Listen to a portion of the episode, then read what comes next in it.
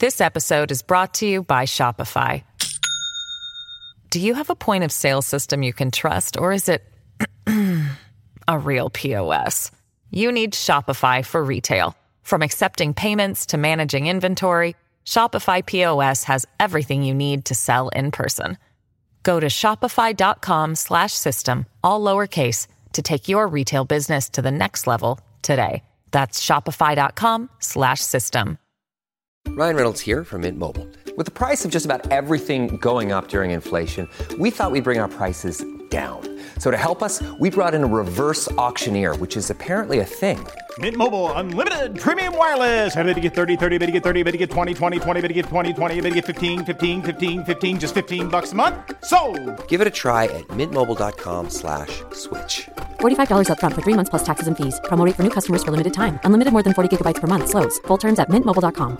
I travel around the United States in my RV, meeting real people who share the same love for racing. If you are into RV life or a fan of racing cars, follow along.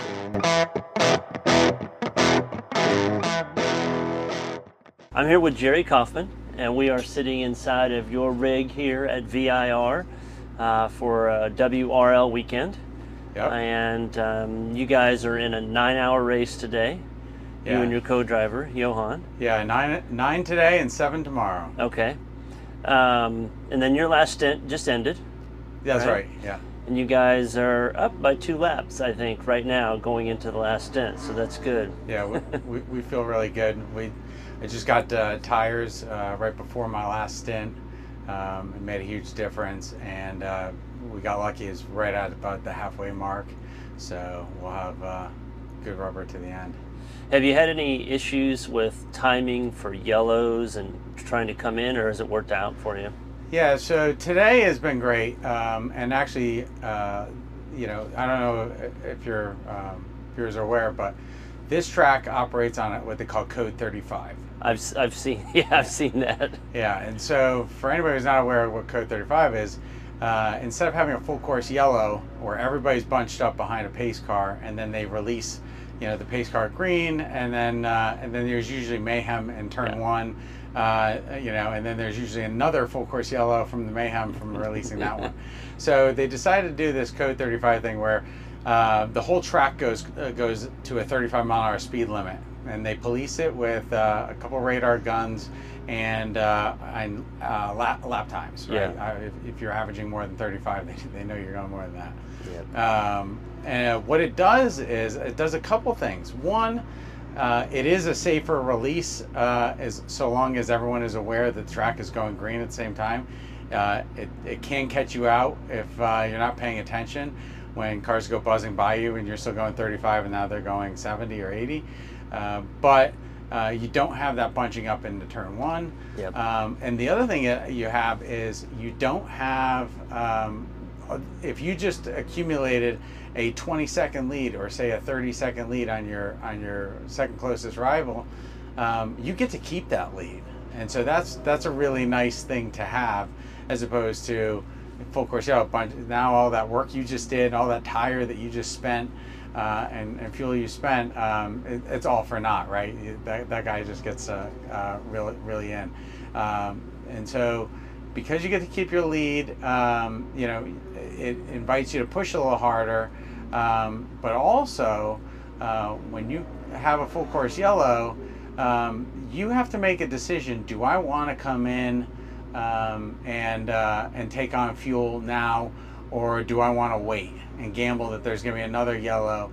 Because regardless, whenever you come in on a full course yellow, you're going to be at the back of the pack. Now, granted, a lot of other people are going to come in for fuel as well, but you're certainly going to be quite a few cars behind. And on the Code 35, well, the speed limit on pit lane is 35. So the only time you really lose is that slowing down, stopping, fueling, and then getting back up to 35. So every time we have a Code 35 today, we've taken advantage of it. Not always, we're always filling up the car, but, it's not always, a full fuel load. Sometimes it's 10 gallons instead of, 20 gallons, or we don't have 20, but I think it's like 19.7 or something like that is what our car has. Yep. So we've, when you say time the, you know, the yellows, we've just taken advantage of everyone that's been at us. The Code 35. So one disadvantage of that maybe is if for some reason you're stuck behind somebody that decides they want to go 32 miles an hour. Yes. What happens then? That can happen, but fortunately it hasn't happened today. Okay. I don't think anybody has you know, not paid attention to that 35. If anything, I've seen more people probably going 38 or 39 than 32, which is fine. The other thing that's interesting too is the series has taken on a lot of factory-built GT4 cars, and a lot of these cars have Code 35 modes in them. I mean, for them it's 60 because 60 kilometers or whatever, but it's the same thing, right? They can program it to a 35 mile an hour, and they're really good about going 35 miles an hour. Yeah, they got there. And there are so many of them out there that typically you end up getting stuck behind one of them. Yeah. Or, you know, you have a good reference point how far behind one you are. Yeah, they've got the biggest class, don't they? They always have. Yeah. Now, it didn't always start off with this many GT4 cars, but it's always been the biggest class. Yeah. And we've been toying with the idea of going up to that class. I will say this, this GP1 class that we're in has become extremely competitive and really fast.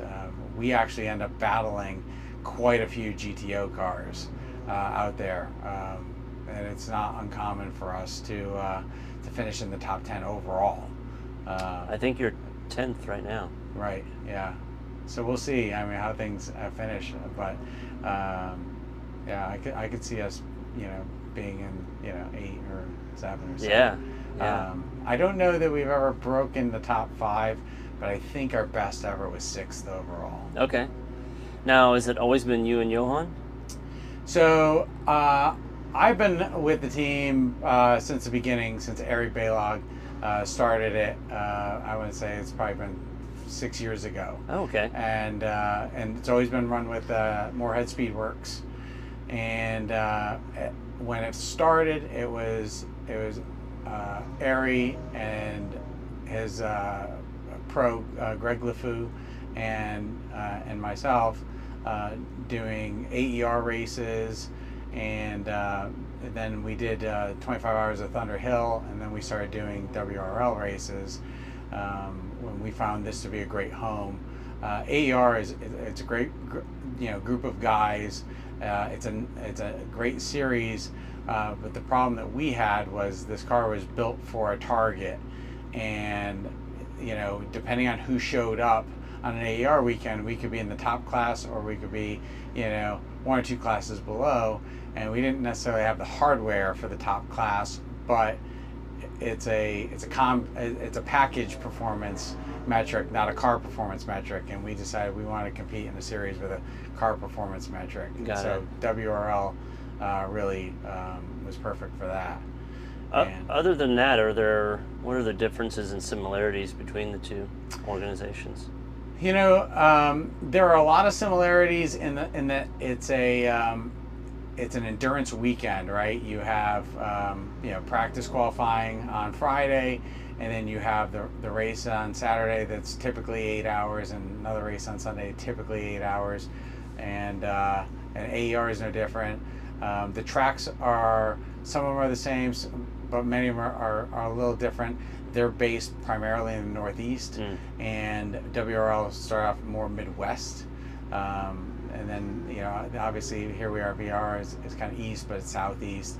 There are not really any races in the Northeast. I think this year they're at NJMP for the first time, which I know that those tracks very well, or I used to. I haven't been there in many years since I moved to Charlotte. But I think I still have at least 1 or 2 track records up, you know, holding up at NJMP. I don't think we're going to go there. I think simply because of all the other races we have on our schedule, and we need a little bit of downtime to recoup the car for the championship races. Are you in any other series other than this? Not anymore.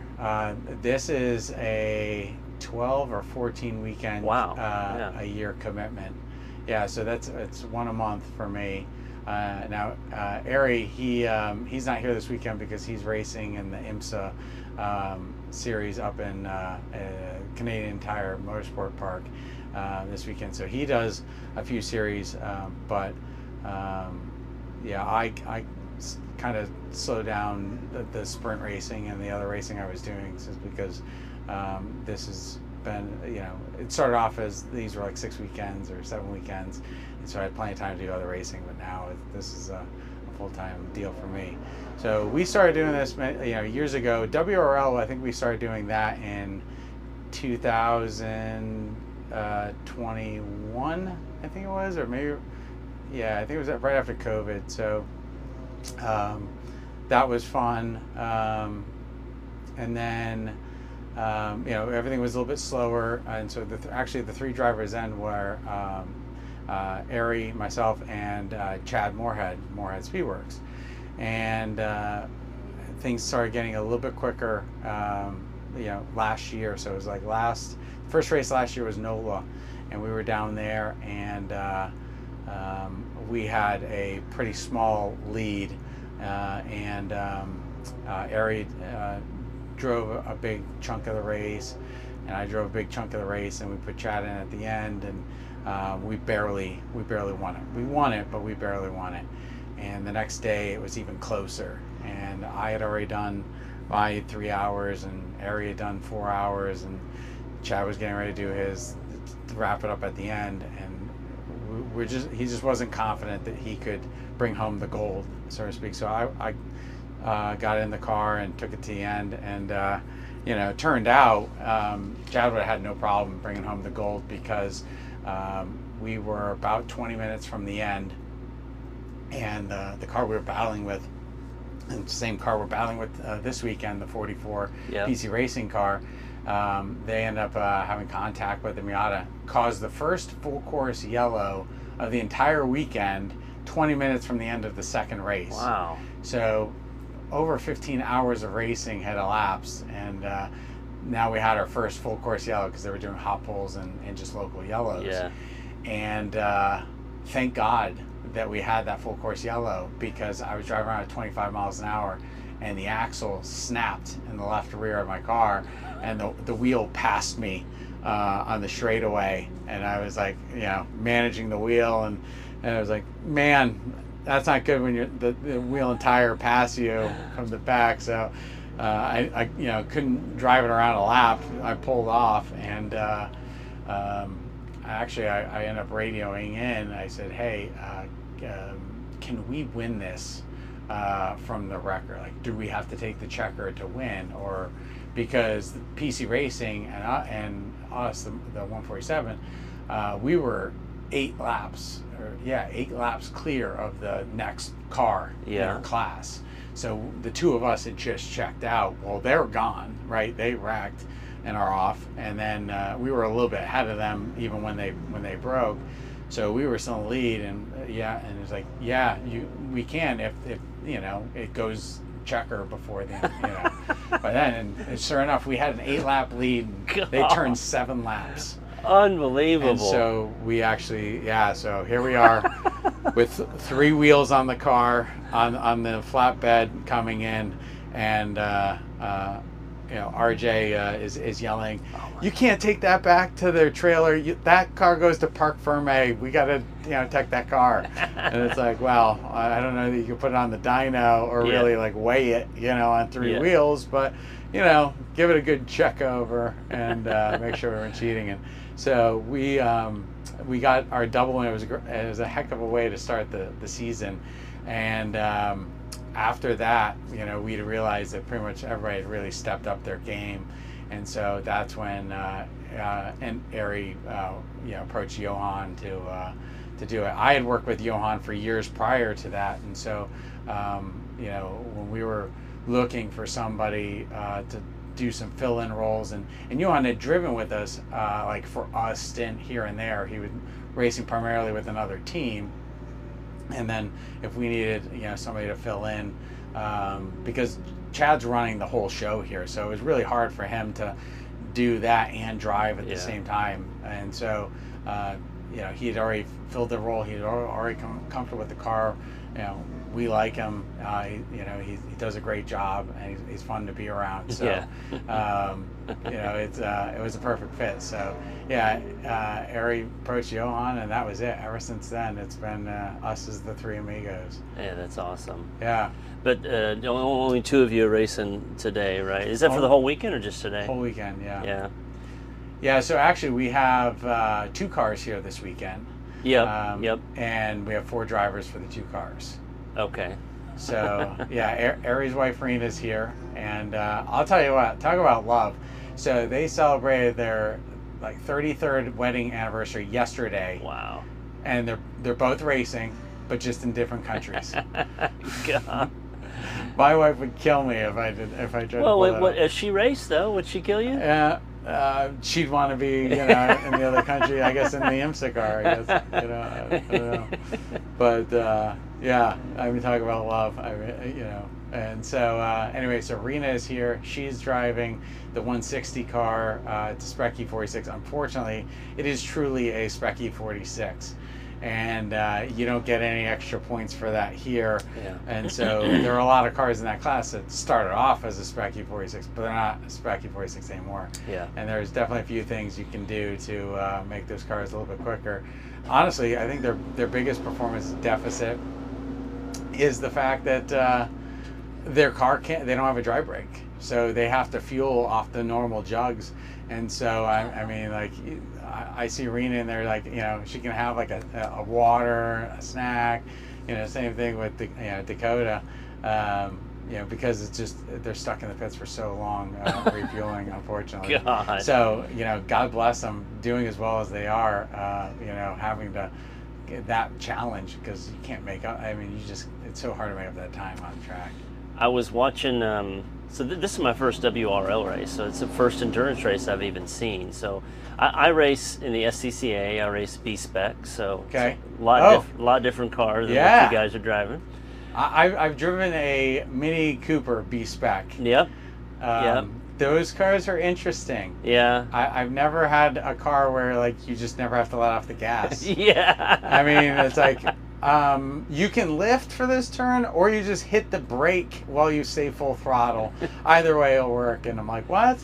I'm like, you know, I'm like, okay. So yeah, I drove one time. I actually won the race that I drove in. Awesome. It was actually it was a BMW car club race, and there was another B-spec Mini Cooper out there, and so my dad had this car, and I was racing in the IP class, and I had won the feature race, and the other race didn't matter for points. I was going for a championship, and so really only feature wins at that level would get you enough points to where it really mattered. And so I did a little car swap with the B-spec, and it was interesting. It definitely will teach you not to waste any mile an hour. That's right. Going into a corner. That's right. Yeah, I mean, everyone says if you can figure out how to drive those things fast, you can probably drive anything fast. So. Yeah. Now you do the upshifts with the still full gas? I found that worked pretty well. For me. It does work pretty well. I'm pretty new, so I've only raced 2 years, and I'm actually. This is the third year, but I'm not racing this year to focus on the podcast. Okay. But I'm traveling. So I've picked up everything, moved into my trailer, my RV, and I travel from track to track and interview teams and drivers and everybody. That's just what I do for my podcast. So that's taking a lot of my time. Sure. So, but I get to see so cool stuff like this. I've been to a couple SRO races. Went to an autocross event and several SCCA road events. So we'll see what else I get out to. But I'm not racing, but I raced a Mazda 2. Okay. And the guy I race with is Chris Taylor. He has a racing team. He's based in Austin, which is where I'm based out of. Sure. Right now, I don't know where I'm based out of, but yeah, it was a blast, man. Well, there's no excuses then. We'll have to see you at COTA in December. I actually plan to be there. Awesome. Yeah, I know that's a championship, right? It's a championship, and the first race Saturday is my 40th birthday. Oh, nice. Yeah, so I get to celebrate in Austin. Cool. So it should be good. Yeah, I celebrated my 35th. I was in the car at midnight on my, going into my 35th birthday at the 25 hours at Thunder Hill. So, nice. That's awesome. Yeah, that was a cool thing, and I've never gone into the birthday, midnight, being in a race car before. That's so. You can wish for something like that, and it would never happen. So. That's right. So tell me a little bit about what have you done up to this? Like how did you get started, and what kind of organizations did you race in, and things like that? Sure. So how I got started is I back in 2008 I bought a BMW M3. It was my first new car and my first BMW, and my college roommate was a big BMW guy. He was the one who really, got me into it. I'd driven a BMW before, and I liked the handling. I was not impressed with the power. It was an E46 325IS, and or 325i, and so it took a little bit of convincing, but when they announced a 414 horsepower V8 in their M3, I was like, man, I'd love to have that. So it took some finagling because I lived in the Northeast, and it was going to be an only car, and with snow, that wasn't really too practical. So figured out a way to have a winter car, so I could have that M3. And so I drove on the street like a young person out of college who really shouldn't have a car like that, and kept myself out of trouble, out of jail, and at that point in time I had not hit a deer with it. So but my college roommate who was in the BMW, he said, listen, before you buy a BMW, like a year in advance, join the BMW car club, and then you'll get a rebate. And so I looked at it, and the rebate for the M3 was like $750 or something like that, and a life membership at that time was like $750. So I'm like, okay, I'll buy the life membership now, and then when I get the M3, it'll pay for that membership, and then whatever I do after that. I went to business school, so you could tell I was economically thinking about this. It'll just be profit after that, right? And so I keep getting these magazines called Roundel. And at first I didn't really look at it too much, and but then eventually I started looking at it, and I saw towards the back I had driving events, and I didn't know about track days or high performance driving events, HPDEs. Yeah. And so I see this one at Watkins Glen. Watkins Glen was 2 hours from my house, and you used to go up there all the time just to spectate, and I'm gonna wish I could be on that track. So I'm like, man, I can actually drive on this track. So I bought a helmet.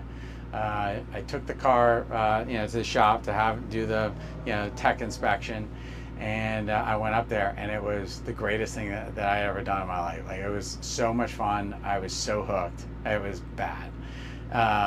And so I did 4 HPDEs that year, and then I ended up buying an older M3 and put a cage in it, and it was just a track car, not a race car. And I was pretty well hooked. I loved the culture that was there. I loved the mindset. I certainly didn't have enough money to wreck anything, or they could afford to break anything. So I loved that they were really safety focused first. And to be honest, I thought, I started way too late in life to go racing. So it'd be nice to be one of these instructors and have the entrance fee waived every weekend, and hang out with my friends. And then I knew that there was they do their instructor training in the spring, and so by the time I was this is BMW CCA, yeah. So by the time I was ready to kind of be an instructor, it was already, I'd already missed the instructor training for that year. So I knew I was gonna have to wait until the next year. And so I did a race school. They just started doing these club racing schools. Mm-hmm. And that was the most fun I had ever had until, you know, since my first track day. Yeah. Right. And I was like, wow, I did not expect this to be that much more fun. I was already having a ton of, an absolute blast. Right. So I didn't understand how something could be that much more fun than what I've been doing. And so, man, this is a little bit of a slippery slope. So that track car that I had, BMW, that went away, and I ended up in an even older BMW race car, one that had already won a national championship and in a J prepared class back when that was a big class in BMW Club. And then I went to an open lapping day, and they had share a pro, with another driver, so it made it more cost effective than mm-hmm. Paying somebody for the whole day and the travel expenses. So I did that, and I met Anthony Magagnoli, and hit it off with Anthony, really quickly, and he showed me just how fast that car could go. And I realized, man, I am just scratching the surface, and I would never get there, like, if I stuck with HPDEs, right? Like, this is a different level of driving. And so it just blew my mind. I was like, I kept saying to myself, like, if I could modify my car to where I could go as fast as he's going, I don't know if 100 horsepower would do it, right? I had like 240 horsepower. I don't know if an extra 100 horsepower would take me up to 340. I could still beat his lap time. At that point, I was so green, to it. And so I worked with Anthony for a few years, and he really, really upped my game. So when I did go racing, finally, a year later, I was able to win a national championship and Rookie of the Year. Wow. And then the following year, he and I did some endurance racing when BMW Club had a very short-lived endurance racing series. And the car we had Motec data. And, I learned a lot from Anthony doing that. And then the year afterwards, I met a British guy named Kyle Tilley who came in. He was doing Formula 3 over in Europe, came into the U.S. to do some racing here. Met him doing the AER endurance racing. And at that point in time, I was very confident in myself and my abilities, and I was doing well. He was traveling kind of all over, coaching people, and we just became friends, and a couple races he's like, I'm gonna be that's like a 2-hour detour from me coming back from this track to home. I'll stop, and he obviously a lot more experienced than I was, was able to help me out. And Anthony really showed me how to drive and showed me the limits and how to drive the limit, and did an excellent job there. And what I didn't learn that, so I already knew how to drive when I met Kyle. So what I really learned from him was more of, okay, what do you feel that the car is doing underneath you? What do you, I think it's understeer. Okay, is that understeer a turn in? Is it mid corner? Is it exit? I think it's at exit. Okay, well then that's driving. That could be driving related, or we could try some setup changes to do it. And so it's funny, I pretty much was on my way to winning another national championship, this time in the most contested class in BMW Club. And halfway through the season, I never touched any of the adjustment knobs on my shocks, right? Like, it was just pure driving. And now it's like, okay, we can actually make this thing better. It was really good before, but now we can make it, even better. Mm-hmm. And so that would have been back in 2015. And then he and I ended up racing on the Bimmerworld team in 2016 in the Conti Tire Challenge. And that was another huge learning experience. One, the car was, I mean, you know, kudos to James Clay and Bimmerworld. You know, James threw, you know, everything at those cars to make them competitive, yep. and they just weren't, right? Like, it was just, it was really the first generation of non-M BMWs that were not designed to be the ultimate driving machine. You know, you can take an E36 or E46, certainly an E30, everybody knows that, and make a you know, pretty good track car out of them pretty easily. Not the case with those F80s. And so, and on top of it, the engines were a nightmare. And so we really had no practice time, testing time. Often qualifying was the first time we ever got to drive with full power.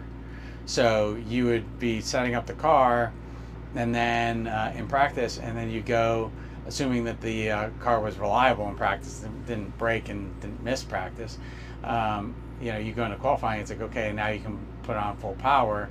Well, now it's got understeer because it's got a little bit more torque in the back end, and it's just squatting it a little bit more. And I'm when I was here for the Conti race qualifying, I drove off turn 17 at least twice, and that doesn't just ruin the lap you're on, it ruins the lap that you're going into next. Yeah. And so it was pretty challenging. I think I still qualified, you know, around top 10, but it was a brutal race because actually that one, I don't know if it was half an hour in or 40 minutes in, we got torrential downpours. And ended up with 8 inches of water in pit lane. Gosh. And we were out on slicks. So it started off that it would rain like just an oak tree, but nowhere else. Yeah. And then it would rain just in the front straightaway. I remember hitting the brakes at the start finish, and I slid all the way off in turn one. So, yeah. So that year was a huge learning experience. I did a couple SRO World Challenge races, mm-hmm. and an Aston a GT4 the following year, and then I kind of had other things, you know, pulling my time away, and had some commitments for so a little bit of coaching and club racing, and kind of coaching and club racing, and then, yeah, doing these endurance races and business outside of racing. So that was pretty much the end of my my pro driving. I tested a whole bunch of cars, and it just nothing really ended up working out that year. But it's been just as challenging to you know, keep pace and be fast here. I know I was telling you a little bit off air earlier, but this series is really competitive. It's really fast. The GP1 class is, you know, probably not as competitive as GTO. There's so many fast cars in GTO and well-driven cars. GP1, there's a handful of them, but those handful are really well driven, mm-hmm. and really fast cars. Well, one of the things that we found is as we kept making our car faster, you know, it kept, you know, we never found the reliability we were also hunting for. Yeah. And so we were the Ricky Bobby of the series. We either finished first or we didn't finish. And unfortunately, that kind of works if you can finish enough races, and we weren't finishing enough races. Yeah. And so we've started implementing, you know, kind of driving, you know, restrictions, you know, curb limits. Yep. And in order to try to preserve the car. And this place can be very challenging to not use the curbs and still be quick. Yeah. And so it's again, it's one of those things that it's still a challenge. It still makes you, you know, think really hard. Okay, how do I maximize this? I'm so used to it. It's a lot easier to roll the extra speed and really use all of the track than it is to cut it a little tighter, mm-hmm. Because naturally you don't want, like, your mind, it, you know, it just doesn't think that way. Yeah. It just wants to use everything that it can, and not, you know, put up these imaginary walls where it's like, okay, we're gonna stay off these curbs. So it's it's a lot of fun. It is challenging. It does keep things a little bit tighter, but I think, you know, last we checked, we had a couple lap lead, and I'm sure that's because somebody had something, you know, break, and they had a you know, quick repair, and you know, we haven't had that. So I don't know, we'll see. Well, you know, you never know how things work out. We were just at Daytona last month, and I never even got in the car during practice qualifying. Like, I put my suit on because I was a little optimistic that I might get in at the end, but it just never happened.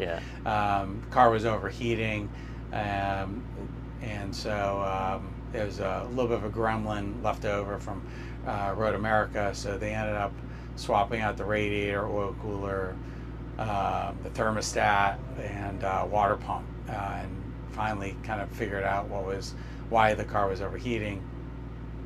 And anyway, so we get into the race, and it's like, okay, we think we figured out, you know, what the culprit was, and we think it was the radiator. Well, no, I mean, we're out there on track, and water temp's 230, you know, 235, which is unacceptable. I mean, especially a 14-hour race, right? And so Ari and I were in the trailer while Johan was out. Ari started, then I drove, then Johan. And Ari's like, I think we just pull it. I think we just pull the car. He's like, I don't think it's gonna make it, you know, 14 hours with these. You know, we're seeing, I saw as high as 242. Yeah. And that's because I was about 15 car lengths behind another car, and so you really couldn't draft off anybody. And he's like, you know, we're not gonna finish, so why wait till the motor blows? Yeah. So I went to Chad, and Chad's like, well, let's try pulling this light bar off. You know, we're going to lose a bunch of time to do it, but, you know, if we're going to quit anyways, might as well give it a shot. And that was the other piece. So the reason why we didn't think it was the light bar initially was the car was overheating in the pits, not even moving. So it's like, well, that's not the light bar. But I think it was actually both. And so we ended up, that cured it, and then... yeah, we ended up winning that race. We ended up with in the end, I think we had a 4-lap. This episode is brought to you by Shopify. Do you have a point of sale system you can trust, or is it a real POS? You need Shopify for retail. From accepting payments to managing inventory, Shopify POS has everything you need to sell in person. Go to shopify.com/system, all lowercase, to take your retail business to the next level today. That's shopify.com/system. Think you know the Brooks Ghost? Think again. Introducing the all-new, better-than-ever Ghost 16. Now with nitrogen-infused cushioning for lightweight, supreme softness that feels good every step, every street, every single day. So go ahead, take your daily joyride in the all-new nitrogen-infused Ghost 16. It'll turn your everyday miles into everyday endorphins. Let's run there. Head to brooksrunning.com to learn more. Wow. So how's the whole season gone for you guys? You know, the season's going pretty well. We've had a lot, you know, quite a few wins. Not always. We haven't been Ricky Bobby. You know, it's not always first or last. Yeah. We've had a couple, you know, podiums. That weren't, you know, not wins, but we've also missed a couple races. Barber was actually because of COVID. The team got COVID, we had to abort on that one, kind of really last minute. This year, then, huh? This year, yeah. Wow. And yeah, that was when it was one of those strands that was, you know, pretty new, going around, and yeah. These guys got, I think I had it in January, I think I had it in February, so a month prior, and then they ended up with it, like, you know, 3 weeks later, 4 weeks later, so it was one of those ones that was really going around. And then, so missed those two races, and then Road America, the motor let go, I want to say 6 hours into the first race, so there was bad fuel at the track, and a lot of teams had issues. I was talking to the engine tuner. He tunes a lot of the M4 GT4 cars. Mm-hmm.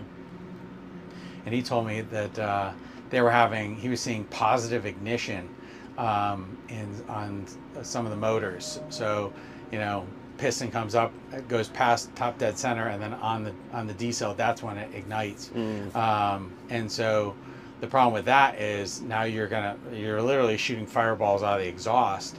Well, you'll roast you'll destroy the turbochargers doing that. But that's the engine's way of saving itself, right? It's cheaper to replace the turbo than the motor. So that's what the computer was, you know, doing. Well, we don't have that. We don't have that kind of calculations and stuff. So we don't have, you know, the same kind of safety mechanisms that the factory cars have, unfortunately. So yeah, the motor ended up letting go, and we ended up racing in the 160, the Spec E46, the next day. Had an absolute blast. I was pulling about 10 seconds a lap on the third place car. We were in fourth place. We had a couple issues, mechanical issues that had dropped us down, but we were hunting for that podium position. And I could see this car in sight, and I'm like, I've got this guy. And that was when I started running out of gas. And it was like, no, we just have 5 minutes to go. Oh my gosh. But there was no, and I had to pull in the pits, and like they put like half a jug in or something like that. And I couldn't even do the cool down lap after the checker. I had to pull in at turn 5. Oh my! So I don't. Have you been there yet? Yeah, I was just there actually. Okay, yeah. So turn 5, you know, it's that left-hander, but you can actually, if your car's disabled, you can go straight. Straight, yeah. Yeah, and there's a bunch of little switch back things there. So to anybody who is going to Road America, if you have any issues, you know, pull off there. It was interesting. I was there this last weekend for SCCA event, or 2 weekends ago. And they actually were taking a lot of the cars out at turn 5 for some reason. And I don't know why. It was almost like that's how they were getting them off, and it didn't make any sense to me. Yeah, well, I can tell you when I was racing in IMSA, you did that. That's what they did, okay. Yeah, you don't do a whole lap to cool down. They want you off the track immediately. Well, I like that. Yeah. I like it. Yeah. But I've done that at COTA. So I raced at it's a Masters. I don't know if you've heard of that series. It's a vintage racing series called Masters series, and I was running it was an old Turner Rolex GT car. So the E92 is Paul Dell'Anna and Bill Oberlin's car. Like I want to say it was like 2009 to 2012 or something like that, or 12 or 13. And anyway, it was the weekend that Formula One was at COTA. Oh, okay. And so we were the kind of the warm-up act, you know, for the track, and literally and figuratively warm-up act, because it was 28 degrees when I woke up. God. And I can tell you those slicks do not like 28 degree weather. Yeah. And nor do some of those cars. You know, the fluid's all cold. One of the cars dumped its diff, you know, into turn 12. Yeah. And so actually that's where you get on track is at the end of the back straightaway there. So right before turn 12 is where you would come on, then you'd go into pit lane, and then they'd start you from pit lane. Okay. Interesting. Yeah. And yeah, it's a lot of really cool vintage cars. There was like old 962s and the Nissan, God, I can't think of the model number. It's like NP90 or something like that. The old, you know, early 90s, you know, cars. So with like 1,300 horsepower, you know, and they weigh like 2,200 pounds. I mean, they just, you know, this Turner car, it's certainly no slouch. And I think I was seeing like 170 on the back straightaway, and those cars, the Group C cars, would leave me for dead. I mean, absolutely leave me for dead. There was an LMP1 car in our group, Pescarola, and so yeah, those cars are fast. And but it was a lot of fun. Yeah, I never thought a car as fast as that thing would feel slow. But when you've got prototypes doing sub 2 minute laps, you know, minute 49s, it's impressive. Yeah, that is really impressive. Holy cow.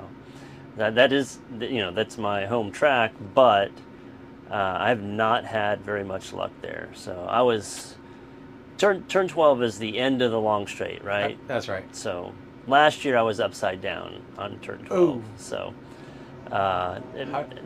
someone hit me from behind. They just didn't brake before for the corner as I started my turn. So I have a video I'll show you later, but there was a this is in the Conti race back in 2016.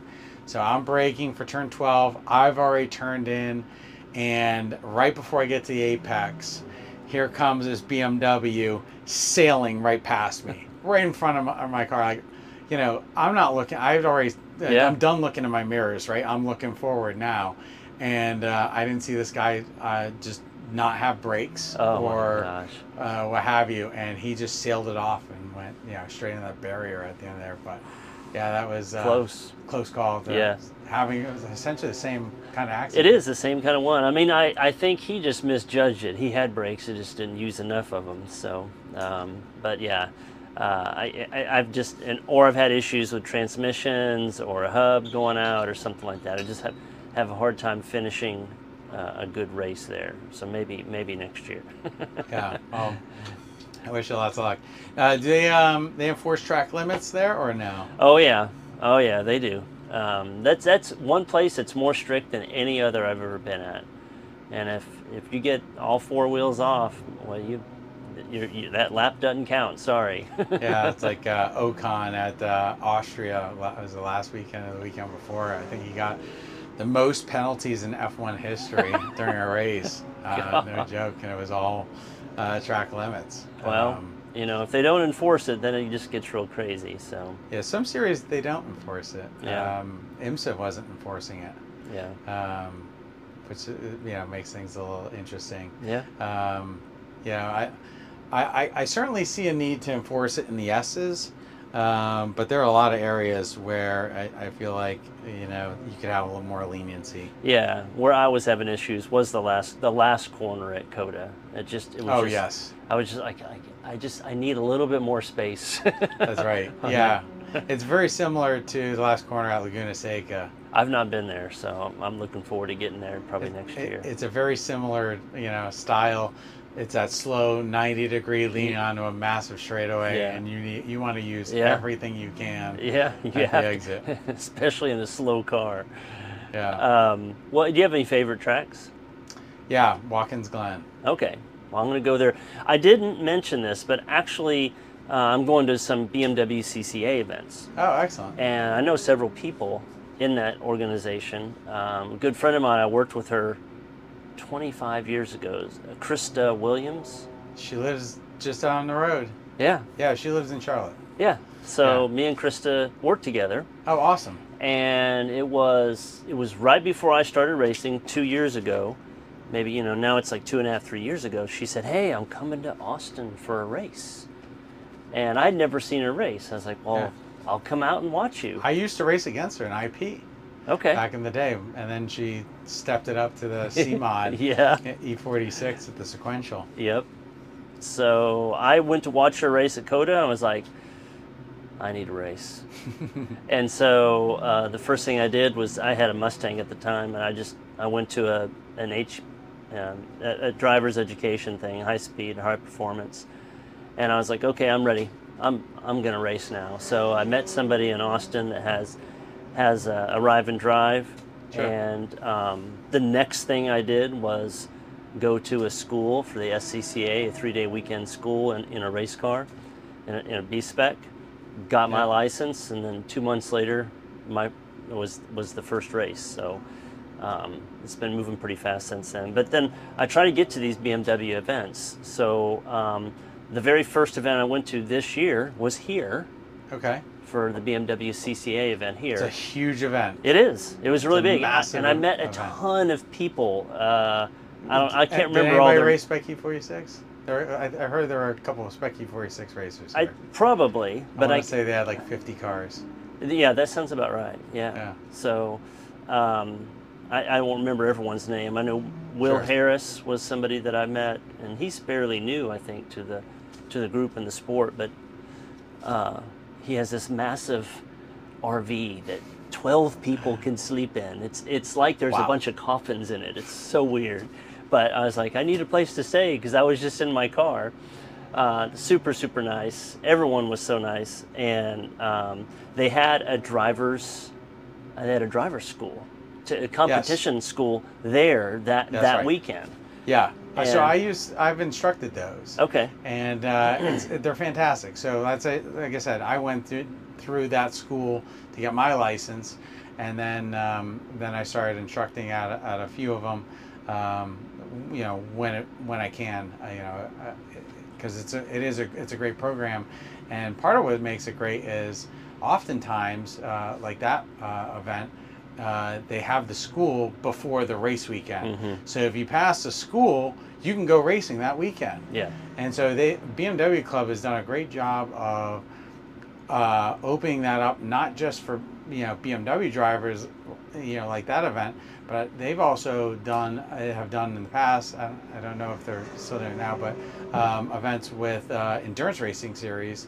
Like AER, and so I was instructing at an AER, I was going to be racing at AER weekend, so I instructed the club racing beforehand, and I want to say 4 or 5 of those students got their license on Friday and raced that weekend. So I saw them on track, you know.